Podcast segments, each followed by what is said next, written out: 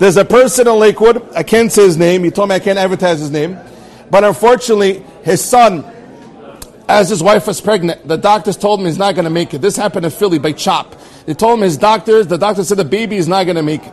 The couple took upon himself to learn Chafetz Chaim Shmirat Lashon, and Baruch Hashem, the baby was born perfectly fine. And the doctor by CHOP said he worked there for 33 years. I even wrote down his name. His name is Dr. Rivera, if you want to check him out. He said he's here for 33 years. Never did he witness such a condition in a baby, a heart condition, and the baby came out perfectly fine. 33 years. He said it was literally a miracle. So this story was advertised. The friend of this person that the story happened to called him up and he says, What are you talking about, this Chafetz Chaim thing?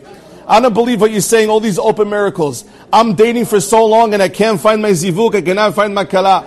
And his friend told him, if you start learning Chafetz Chaim Shmirat Lashon, you're going to see beracha. And I'm tell you, listen to what happened this year. Five years this guy is dating. Five years. Within 40 days of learning Chafetz Chaim Shmirat Lashon, this guy got engaged. The guy from Far Rockaway. 40 days of learning this book, Chafetz Chaim Shmirat Lashon, the guy got beracha, the guy is engaged. Now this story got so famous by Menashe that he had another fellow who called him up. And this story I wrote down. They called him up and tell him, Rabbi, unfortunately for seven years, we don't have any children. Seven years. Menashe gave a beracha, and he says, if you learn every single day Chafetz Chaim Shmirat Lashon, you're going to see tremendous nisim. The couple took upon himself to start learning it. Listen to what happened.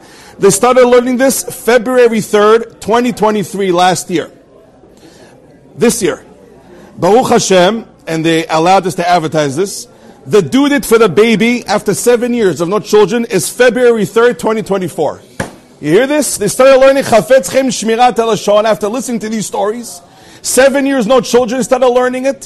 February 3rd, 2023, the due date Bezrat Hashem with health is February 3rd, 2024. Does Hashem not exist? Unbelievable. A person who's ma'avir and midotav. A person that takes upon himself not to talk lashon hara. A person that's forgiven to others brings himself tremendous, tremendous beracha. Rav Huna almost passed away. But what saved him is Hashem saw he's a person that knows how to be quiet and not make fun of other people and not speak lashon hara. And bizchut that Hashem gave him the geulah.